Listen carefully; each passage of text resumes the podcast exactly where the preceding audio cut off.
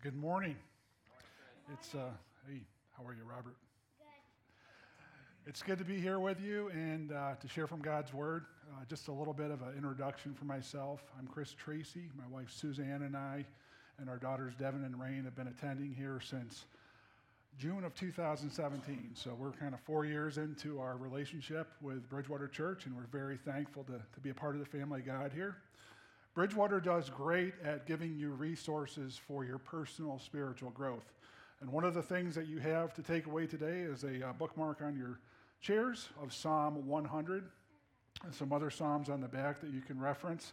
And we're going to be looking at praying through God's Word this morning. And also, I just want to make mention there's a book on the back table. Pastor Jeff mentioned it last week Praying Through God's Word by Donald Whitney. And uh, just a personal bias, Donald Whitney is one of my favorite Christian authors. Uh, wrote one of the most influential books I read called Spiritual Disciplines for the Christian Life. So I'd encourage you, there's a few copies left, and there's also a couple copies in the office where the day of prayer is happening, and you could pick one of those up, it would be greatly beneficial for you in the days ahead. Uh, today, we're going to look at praying through God's Word, and we've been in this series uh, for a couple weeks now. And Pastor Jeff has led us the first two weeks, and I just want to recap those first two weeks for us. Uh, two weeks ago, we looked at the parable in Luke chapter 18, and the widow was approaching Jesus. This was a story that he told. The widow approached uh, the judge, and Jesus was telling this story. She was relentless. She wanted an answer. And uh, we realized from that uh, message that first week that God does answer our prayers, doesn't He? When the phone rings, he does not ignore the phone, as uh, Pastor Jeff mentioned. And he sometimes answers yes, sometimes answers no, sometimes he says slow, that uh, it's not yet going to happen, or sometimes it's not going to happen that way. We need to grow. And I just shared with the, the, the first service this morning, my big takeaway on week one was this Jesus does not want us to give up on prayer when we do not see an answer. And sometimes it is the silence that grows us in our dependence upon God. Uh, week two, we looked at the Lord's or the disciples' prayer, and we realized that uh, two main points came from that. We need to be praying for God's will and aligning ourselves with what God desires. But secondly, when we know what God desires, we need to obey Him and follow through. And one of the big keys that came from that passage last week was that God expects for us to be forgivers like he is a forgiver. We need to forgive others as God has in Christ, and we need to be willing to extend that. Today, we're going to take a different approach. We're going to look at praying the Bible. Praying the Bible, reading God's Word, and then praying back to God what He has disclosed to us through His Scriptures. Do you ever struggle with prayer? Do you ever struggle with what to say? Maybe you feel like your uh, prayers, so to speak, aren't getting any higher than the ceiling, or you're just kind of using uh, words over and over again. Feel challenged that you're just praying through a list, or maybe you're just kind of working through a prayer language that uh, you just keep repeating.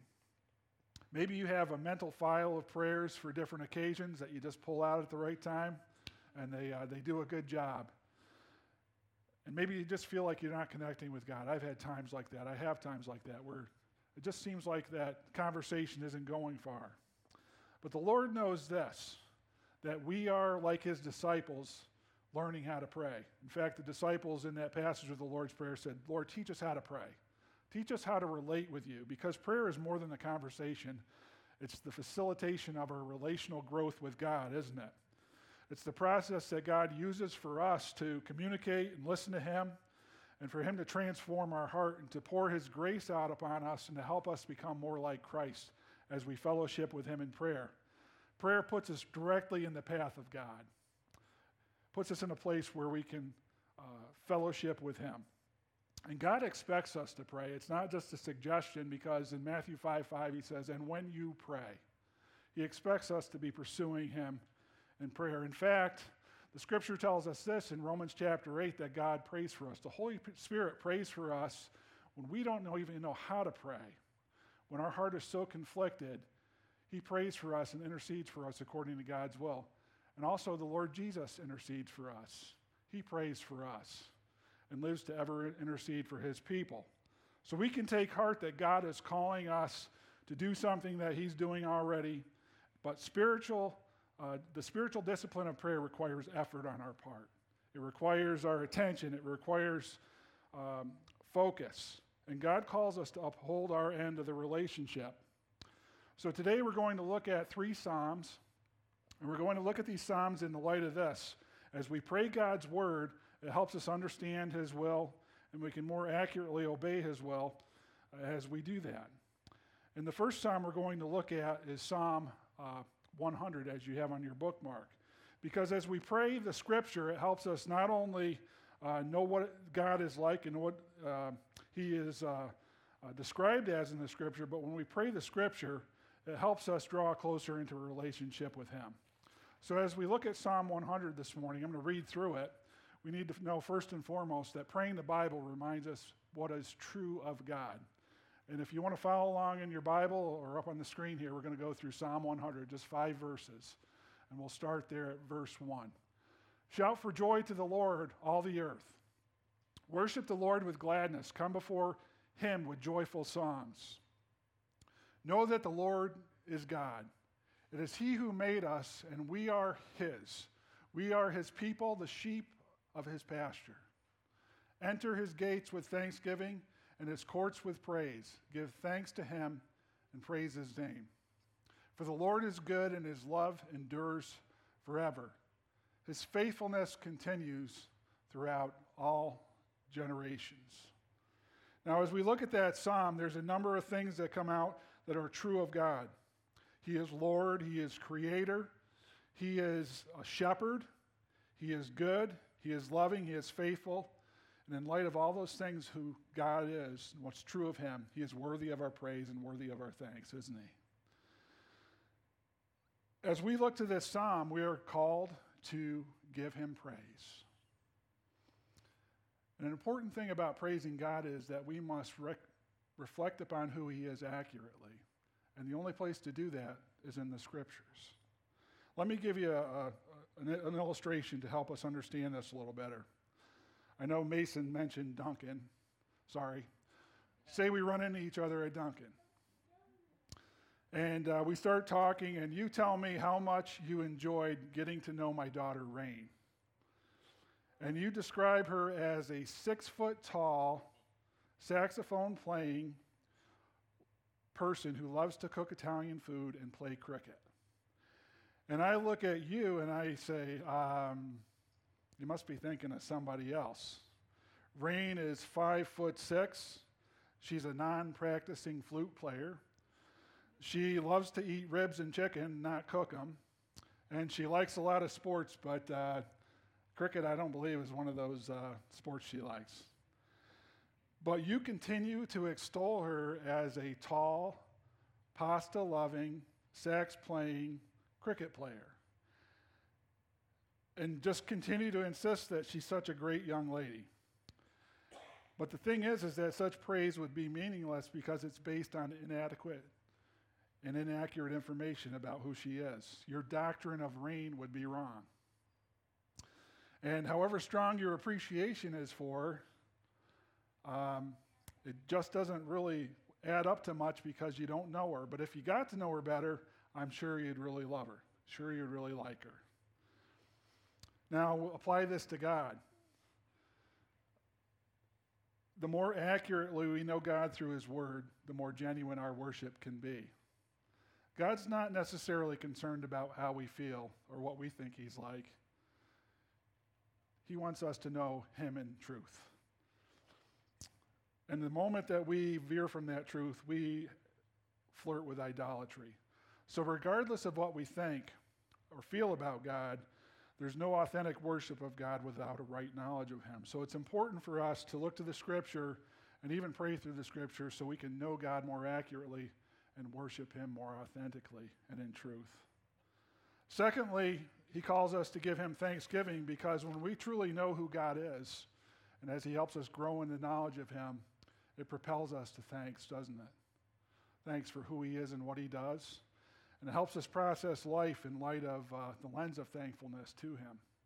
Now, I'm going to uh, just pray through a couple of the truths of who God is, in fact, all of them from Psalm 100, uh, as an exercise here this morning to illustrate how we could possibly do this. Now, I'm doing it a little bit different in the corporate setting here, but if we were sitting at, uh, on the couch with a cup of coffee, we might go at this a little bit different.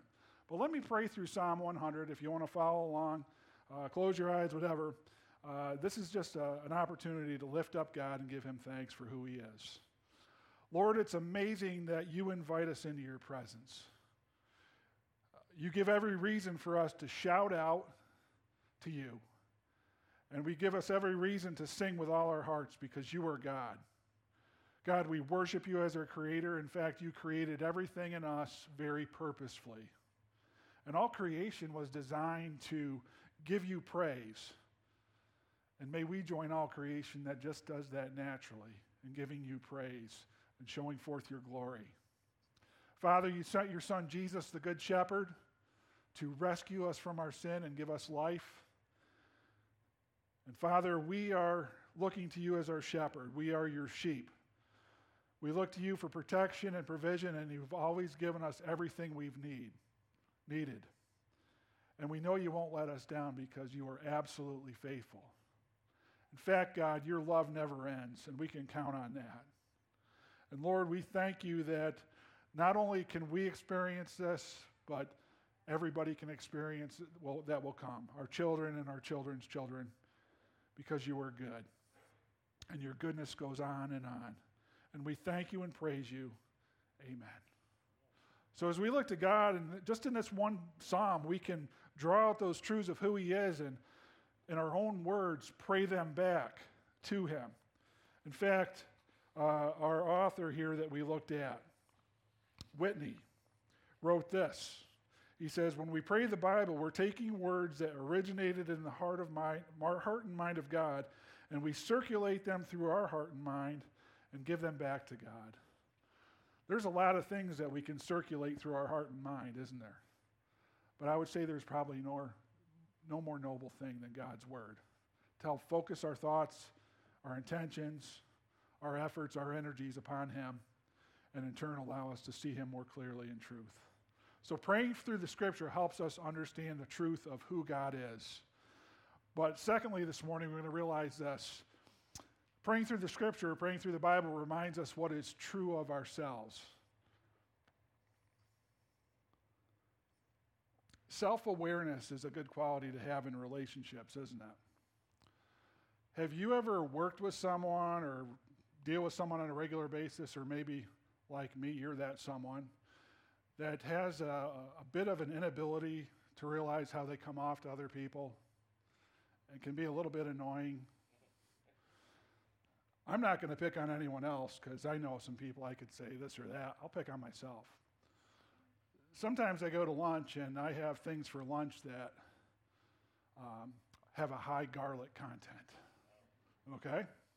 So I come back to work, and in different settings where I've worked with people that are a little more polite, maybe they're not going to say anything, they appreciate my efforts, they appreciate what I bring to the table, and they'll bear with me, and out of politeness, they won't say nothing, but they're probably wishing I would have used some Listerine or some uh, breath mints before I came back.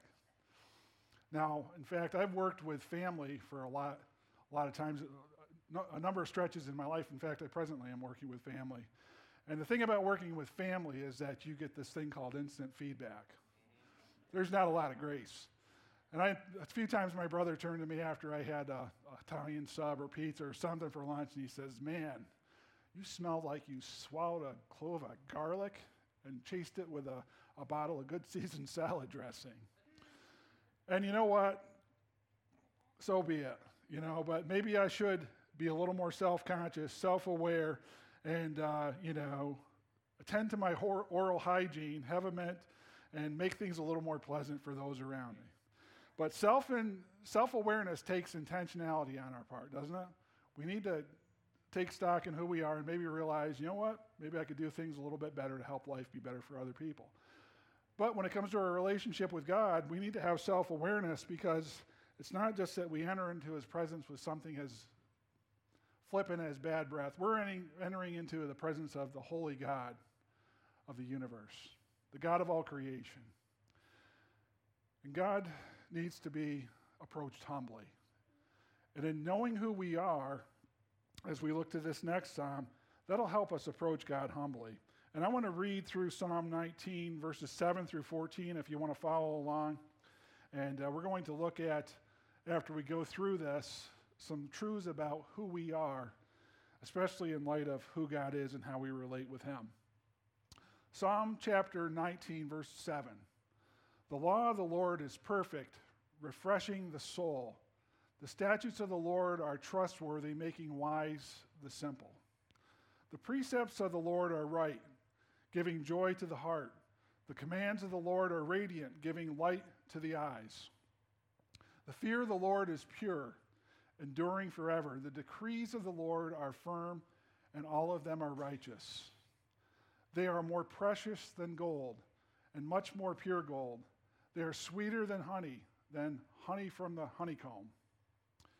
By them, and this is referring back to all the precepts and the statutes and the law of God, by them, your servant is warned, in keeping them, there is great reward. But who can discern their own errors? Forgive my hidden faults. Keep your servant also from willful sins. May they not rule over me. Then I will be blameless, innocent of great transgression. May these words of my mouth and this meditation of my heart be pleasing in your sight, Lord, my rock and my redeemer. So, as we look through this uh, psalm, there are a number of things that we can draw out of this that uh, point to the truth of who we are and our state of being. This psalm tells us these things that are true of us. We have God's word to lead us in life, we have God's word to help us from making bad choices and bad decisions. And we will be rewarded if we live according to God's word. And the reward is that of obedience, isn't it? To know uh, that we can express our deepest love for God in following Him and obeying Him. However, it is true that we have trouble discerning all the ways we can go wrong. And uh, I'm sure as we look at ourselves and are honest, we are very good at this, going off course. We all need forgiveness at times because we sin. We sin without realizing it, but also we sin and we don't care because we're going to do what we're going to do. We're blatant about it, we're intentional. And we need to repent of those sins. And God gives us opportunity. And we need God's help to keep from sinning. And sin can rule us if we don't allow God to keep it in check and submit to Him. But the great truth coming out of all this is that we can live a life of uh, prosperity. We can live a life that is pleasing to God, that is righteous, when He helps us not be ruled by sin we can please God and be more reflective of who He is. Now, as you look at this, God didn't need to record this in the scripture to inform himself about our state, did he? He recorded it in the scripture to help us know who we are. And as we look to this passage and look to the scripture in light of who we are, uh, we can realize that uh, He is the one who can give us the strength to overcome our sins. When God exposes our sins by the light of who He is, by the light of His Word, He is not doing it to humiliate us and to put us down. He's doing it to give us a chance to get things right and to repent and turn to Him and to grow. We don't like to think of ourselves as weak and needy, but throughout the Bible, we realize, and if we're honest, that as people, we are weak and needy. We are broken. We are troubled inside apart from God. And humanly speaking, weakness is not considered a good thing, is it? Do you like to be weak? Do you like others to know your weaknesses? No, we don't, do we? So, what do we do? Well, we uh, cover up. We put on a good show, don't we? In fact, we uh, can convince ourselves, if we do it well enough, that everything's okay. We're going to be all right. It's not such a bad deal. But when we start doing that, it kind of builds up. We stop asking the questions we should ask. We stop looking for the help we should reach out for. We start uh, convincing ourselves that we can handle things that we can't. We start convincing ourselves that we know things that we don't even know. When we build up a self delusion of strength and independence that keeps us seeking from seeking the help that we so desperately need, especially the help that comes from God, especially God's help. But the truth is, is that we're all sinful and we struggle to live life on many planes. We have weaknesses, we're broken, and we need help. We were not created to be independent, but depend upon God, the one who made us. And God is not surprised when He looks at us and sees us this way, is He? He's not turned off by our sin and by our need, but in fact, He's there to graciously give us all the help we need through Jesus Christ and what He's done on the cross. God is there not only to meet our needs, but to meet our greatest need, and that is the need for forgiveness and being made right with Him and having life breathed into us from spiritual death through Jesus Christ. He desires to give us eternal life, life that's really life, and He desires to give us that life that overflows, the abundant life that only comes from walking with Him. But, like prayer, we must respond to God in faith and embrace Him and grab a hold of what He is offering us and reach to Him and ask for help. And I trust you've come to that place in your life where you've reached to Jesus Christ and asked for life. But even after we do that, we need to embrace God and ask Him to help us live this life that He's given us for his glory. Dr. Paul Tripp wrote this, and I think it summarizes the, the relationship between our weakness and Jesus' strength. He says this Your weakness will drive you crazy unless you understand the gospel of Jesus. What is that message? It's the story of a strong Savior who is able and showers you with his powerful grace on his people who are so fundamentally weak and unable. He confronts you with your weakness so you will run to him for strength. He calls you to mountains too big to climb so that in your inability you will look to him. He leads you to taste failure so that you will find your hope in him. He works to prove to you how weak you really are so you will gladly accept his invitation of enabling grace. Perhaps it's not such a bad thing to come to the end of your rope if at the end of the, your rope you find a strong and willing, willing Savior so do not be afraid to cry out in weakness because you affirm your weakness. You are teaching your heart to esteem and celebrate the grace that can make you strong. Sometime in the next week, you'll be confronted with your weakness. And when you are, you will either work to convince yourself that you're strong or you will run to the one who is strong, Jesus. Praying God's word reminds us what is true about ourselves that we are weak and needy, but in confessing our inability, it produces a hunger for Jesus, the only one that can help us rise above our weakness. You know, there's, if you look through the scripture, uh, we need to celebrate our weakness. It's totally out of our comfort zone, isn't it? Because when we are weak, God's strength can be manifest in us in the greatest ways, and the glory can be given to Him. Lastly, we're going to look at Psalm chapter 1, or Psalm 1. And I'm sure you're familiar with this. A lot of times children memorize this in children's ministry. It's a great psalm, and it helps us think, take things a little bit further from not only knowing ourselves, but how to manage ourselves in light of the world we live in, and how to live successfully, successfully for the glory of God. And this psalm talks about how we can have a blessed or a deeply contented life in relationship with God. And I'm just going to read the, the first three verses, and we'll conclude with the last three. Blessed is the one who does not walk in step with the wicked, or stand in the way that sinners take, or sit in the company of mockers, but whose delight is in the law of the Lord, and who, who meditates on his law day and night. The person is like a tree planted by streams of water, which yields its fruit in its season, and whose leaf does not wither. Whatever they do prospers. So God gives us an illustration in this psalm of a, of a tree that is uh, planted in a good place. It's drawing its water from the stream. It's getting all the nutrients it needs. And this tree is drawing uh, life from the, the pure source. And then in turn, it's producing fruit. It's being a blessing to everyone and everything around it. And that's a good picture for us because that's how we should be. We need to be like this tree that Uh, whatever season we are in, we are drawing deeply from God and we're not drawing from another source. It's something to aspire to, isn't it? To be that kind of tree. Have you ever met people, or I don't want to say you might be one of these people, maybe I know I am at times, who walk in the room and just suck the air out of it? What it's saying here is that you should be a life giver. We should be a life giver. I should be a life giver, one who breathes life. So refreshing when someone breathes life into you. And that's what it talks about here. But there are some steps to take to get to that place.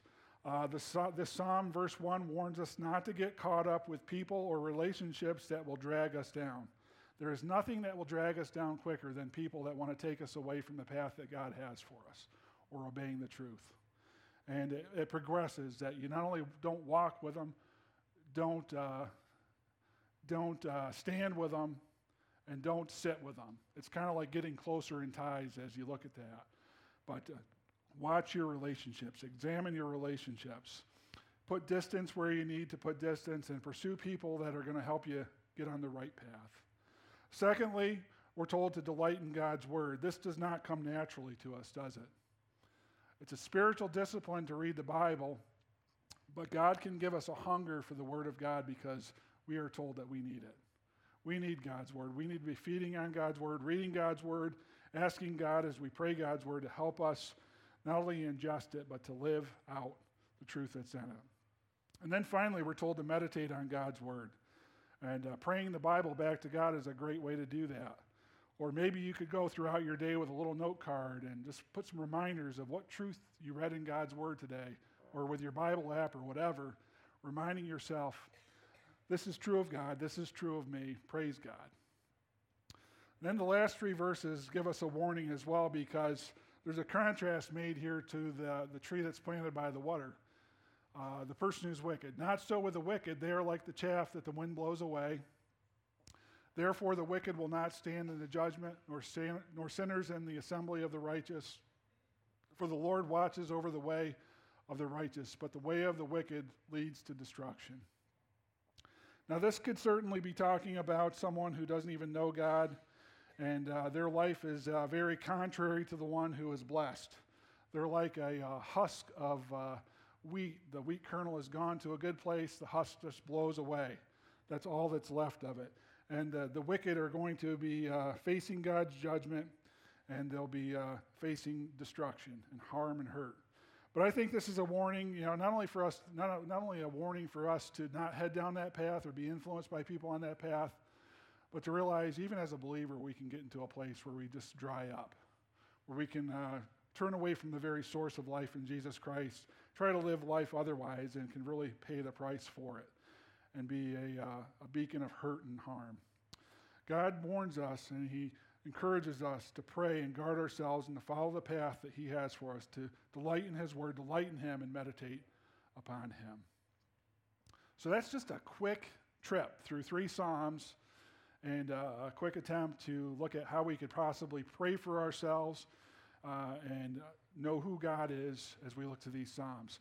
Now, in conclusion, I just want to share a story with you that's uh, personally related to um, praying through the scriptures. I've been a, a, believer for a long time. I won't tell you how long, but uh, from a child, uh, seven years old. But I won't tell you my age. And God has taught me how to follow him. And people have taught me how to follow him and to do devotions and to read God's word and to pray and to find relationships in the church that help me grow in my relationship with Jesus Christ. And I'm thankful for that. I had a point 30 years ago in my life where I was uh, attending, Bible, attending Bible college uh, with Mark here and Stan and others.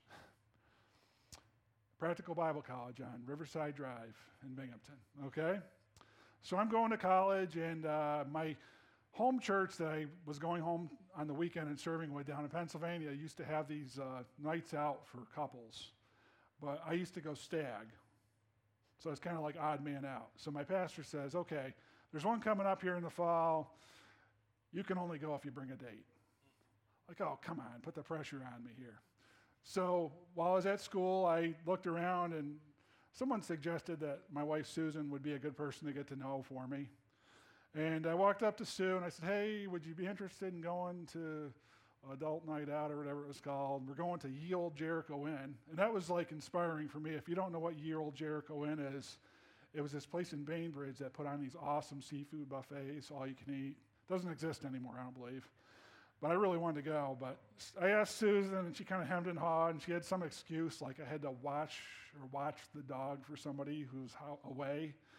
So I'm like, oh gosh, failed there. I really wanted to go, so I asked somebody else. and it turns out that this girl I asked to go, you know, we had a good time, but we kind of hit it off and had a, a developing romance. In fact, our relationship uh, accelerated over that school year, and by the end of the year, we were engaged. But about a month after we got engaged, we had some serious conflict and we became disengaged. And uh, it wasn't my idea. So I entered into that summer back to work, bummed out. And my coworkers, you know, put up with me. I wasn't the happiest camper. And I remember one day at work, kind of doing the normal thing, but I did my devotions at lunch. I grabbed Gideon's Bible that I kept in the console on my Subaru wagon, pulled it out, and I read Psalm 27. And I'm reading through Psalm 27, and the lights go on. God's telling me stuff about himself and myself. And I'm reading through that psalm. The first verse in Psalm 27 is this The Lord is my light and my salvation. Whom shall I fear? The Lord is the strength of my life. Of whom shall I be afraid? That really sets this psalm up because David's talking about all the things that challenged him and could produce anxiety in his life. And He says, You know what? I'm okay because God is my light, my salvation. I don't need to be afraid of anybody. I'm okay. But what really caught me is as I'm reading down through this psalm and I get to the last two verses, and the psalm says this I would have lost heart unless I had believed that I would see the goodness of the Lord in the land of the living. Wait on the Lord, be of good courage, and he shall strengthen your heart. Wait, I say, on the Lord. And as I read that, I realized okay, David said he would have lost heart. Literally, he would have thrown in the towel if he had not realized how good God was. And I was there. I was just, I was ready to quit. Quit this Christian life, quit this pursuit of Bible college and ministry and all that. Quit women. and I, as I looked at that, I said, You know what, God? You're telling me someday I'm going to see your goodness, okay? Uh, I am not feeling that right now. I'm not certain that I'll see it, but I want to see it. I want to live in the land of the living. I want to have hope. And the Lord said, just wait, wait, strengthen your heart, wait on the Lord. So I went through that summer, went back to school, began to get a little more pleasant. Um, in November, Susan was invited to my home church by a couple of mutual friends we had, the pastor and another guy that was doing an internship there with me. And it was my duty as a deacon at that church to read scriptures in the morning service. And it just happened to be that that week was my duty to, to read the, the scripture. I didn't know Sue was coming there, but I prepared ahead of time. It was Psalm 27. So uh, I get up to read Psalm 27. I see Sue out there, and the lights start to go on because I'm reading through it.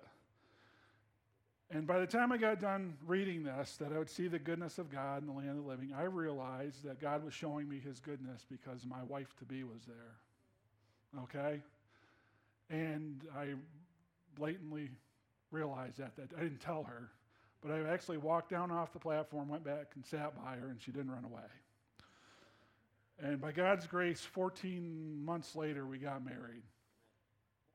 And I'm not saying this to tell you that I am a master romance guy or had this all planned out. God had it planned out in His goodness and His greatness. And He just encouraged me to believe in who He is and to trust Him.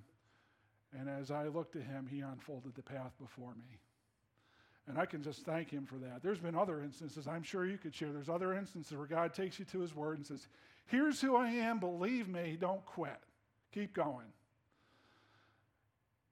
Or here's who you are. Don't be overwhelmed because you know what? Even though you struggle with sin, my grace abounds way more than your sin. I can pull you out of this, and I can get you on your feet and walking right with me. And you can have that blessed life. I would encourage you today, as you do your devotions, as you open up your Bible app, just ask God for a couple nuggets, a couple passages of Scripture, a couple words even. Lord, help me to chew on this about who you are, meditate upon this. Help me to realize that uh, you are absolutely worthy of my praise and thanksgiving, God. And our next steps that we're going to take here, I just encourage you read God's Word, foundational spiritual disciplines, reading God's Word and praying. Those are the means that God has given us to know Him, for Him to pour His grace in us and draw us closer to Him and transform us. Pray God's words back to Him. Ask God to transform us, and then share what God is doing with others. I, um, some of my brothers aren't here now, but I belong to a men's group. We meet here on Thursday morning, and uh, we've kind of grown on each other. Uh, some of us have grown on each other like mold. no, it's, it's good stuff. I love these guys, but when we get in there, there's like no bars held. We just uh, share life, and that's important. It's important to have that body connection. And as we approach the fall season, small groups are an emphasis. But as we walk with God, we need to be sharing with others in a smaller setting and even in the corporate setting and encouraging one another to pursue God and to fall in deeper love with Him. Let's pray. Father, this morning we thank you that uh, you have given us your word, that you have called us to, uh, to follow you, to seek after you, to pray. Father, we uh, thank you that you give us the ability to know you in relationship, but to know you through your word.